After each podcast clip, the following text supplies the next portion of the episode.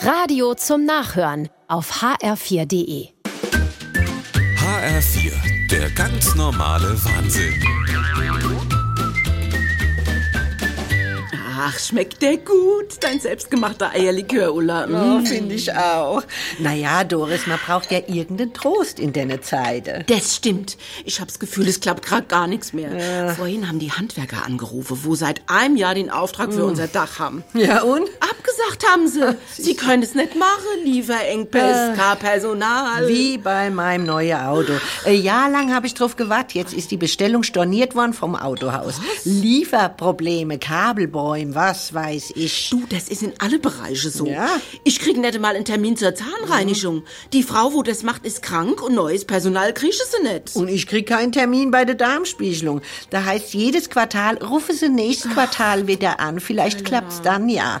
Naja, ich hab eh kein Auto. Ich konnte gar nicht hinfahren zu der Darmspiegelung. Von daher auch egal. Unser Dach hätte dringend gemacht werden müssen. Da droppt's schon nein. Die Mechthild wartet seit elf Monaten auf ihr neue Küche. Das Möbelhaus sagt, sie könne nicht liefern, weil es kein Holz gibt und kein Monteur. Ei, ei, ei. Die sitzt mit dem Campingkocher im Carport. Was? Also das ist doch ungeheuerlich. Manchmal denke ich, mir komme bald wieder zurück ins Mittelalter. Naja, so schlimm ist es jetzt auch nicht. Wart's ab. Bald hocke mal all da, ohne Küche, ohne Auto, ohne Zehen. Und überarm kracht's Dach zusammen. Naja, aber es gibt noch Hühner und Eier. Und Eierlikör. Das ist wirklich ein Trost. hä? Das stimmt, Ulla. Wenn du kein Eierlikör mehr machst, dann ist wirklich alles verloren. Vorher gibt's noch Hoffnung, Wohlsein. Wohlsein.